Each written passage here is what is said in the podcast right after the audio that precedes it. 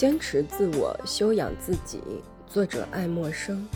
我们还应该检查一下自我修养的情况。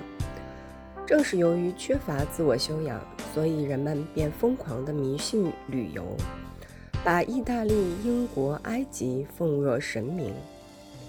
直到现在为止，所有受过教育的美国人仍然对旅游趋之若鹜。就是这些人使英国、意大利或者希腊在人们的想象中变得巍然高大，令人肃然起敬。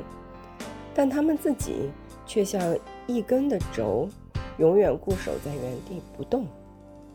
在我们进行决断的时候，我们感到职责就在我们的岗位上。灵魂绝不是一个东游西荡的旅游爱好者。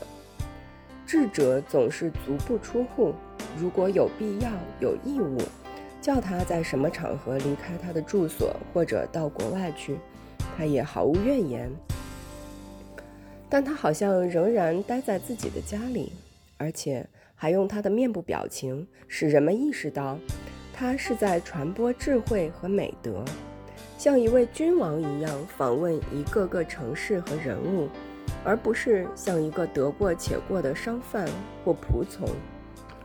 请注意，我并没有武断地反对为了艺术、为了研究和慈善目的的环球旅行。只要人首先喜欢家居，并不指望通过旅游获得比他已掌握的知识更高超的知识而出国，那请他随便好了。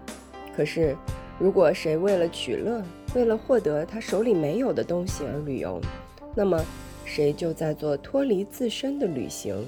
而使自己混迹于老古董之中，即便是青年、青春年少的好韶光，也很快就会腐朽老去。在迪比斯，在帕尔米拉，他的意志和心灵已经变得像那些城市一样古老而坍塌。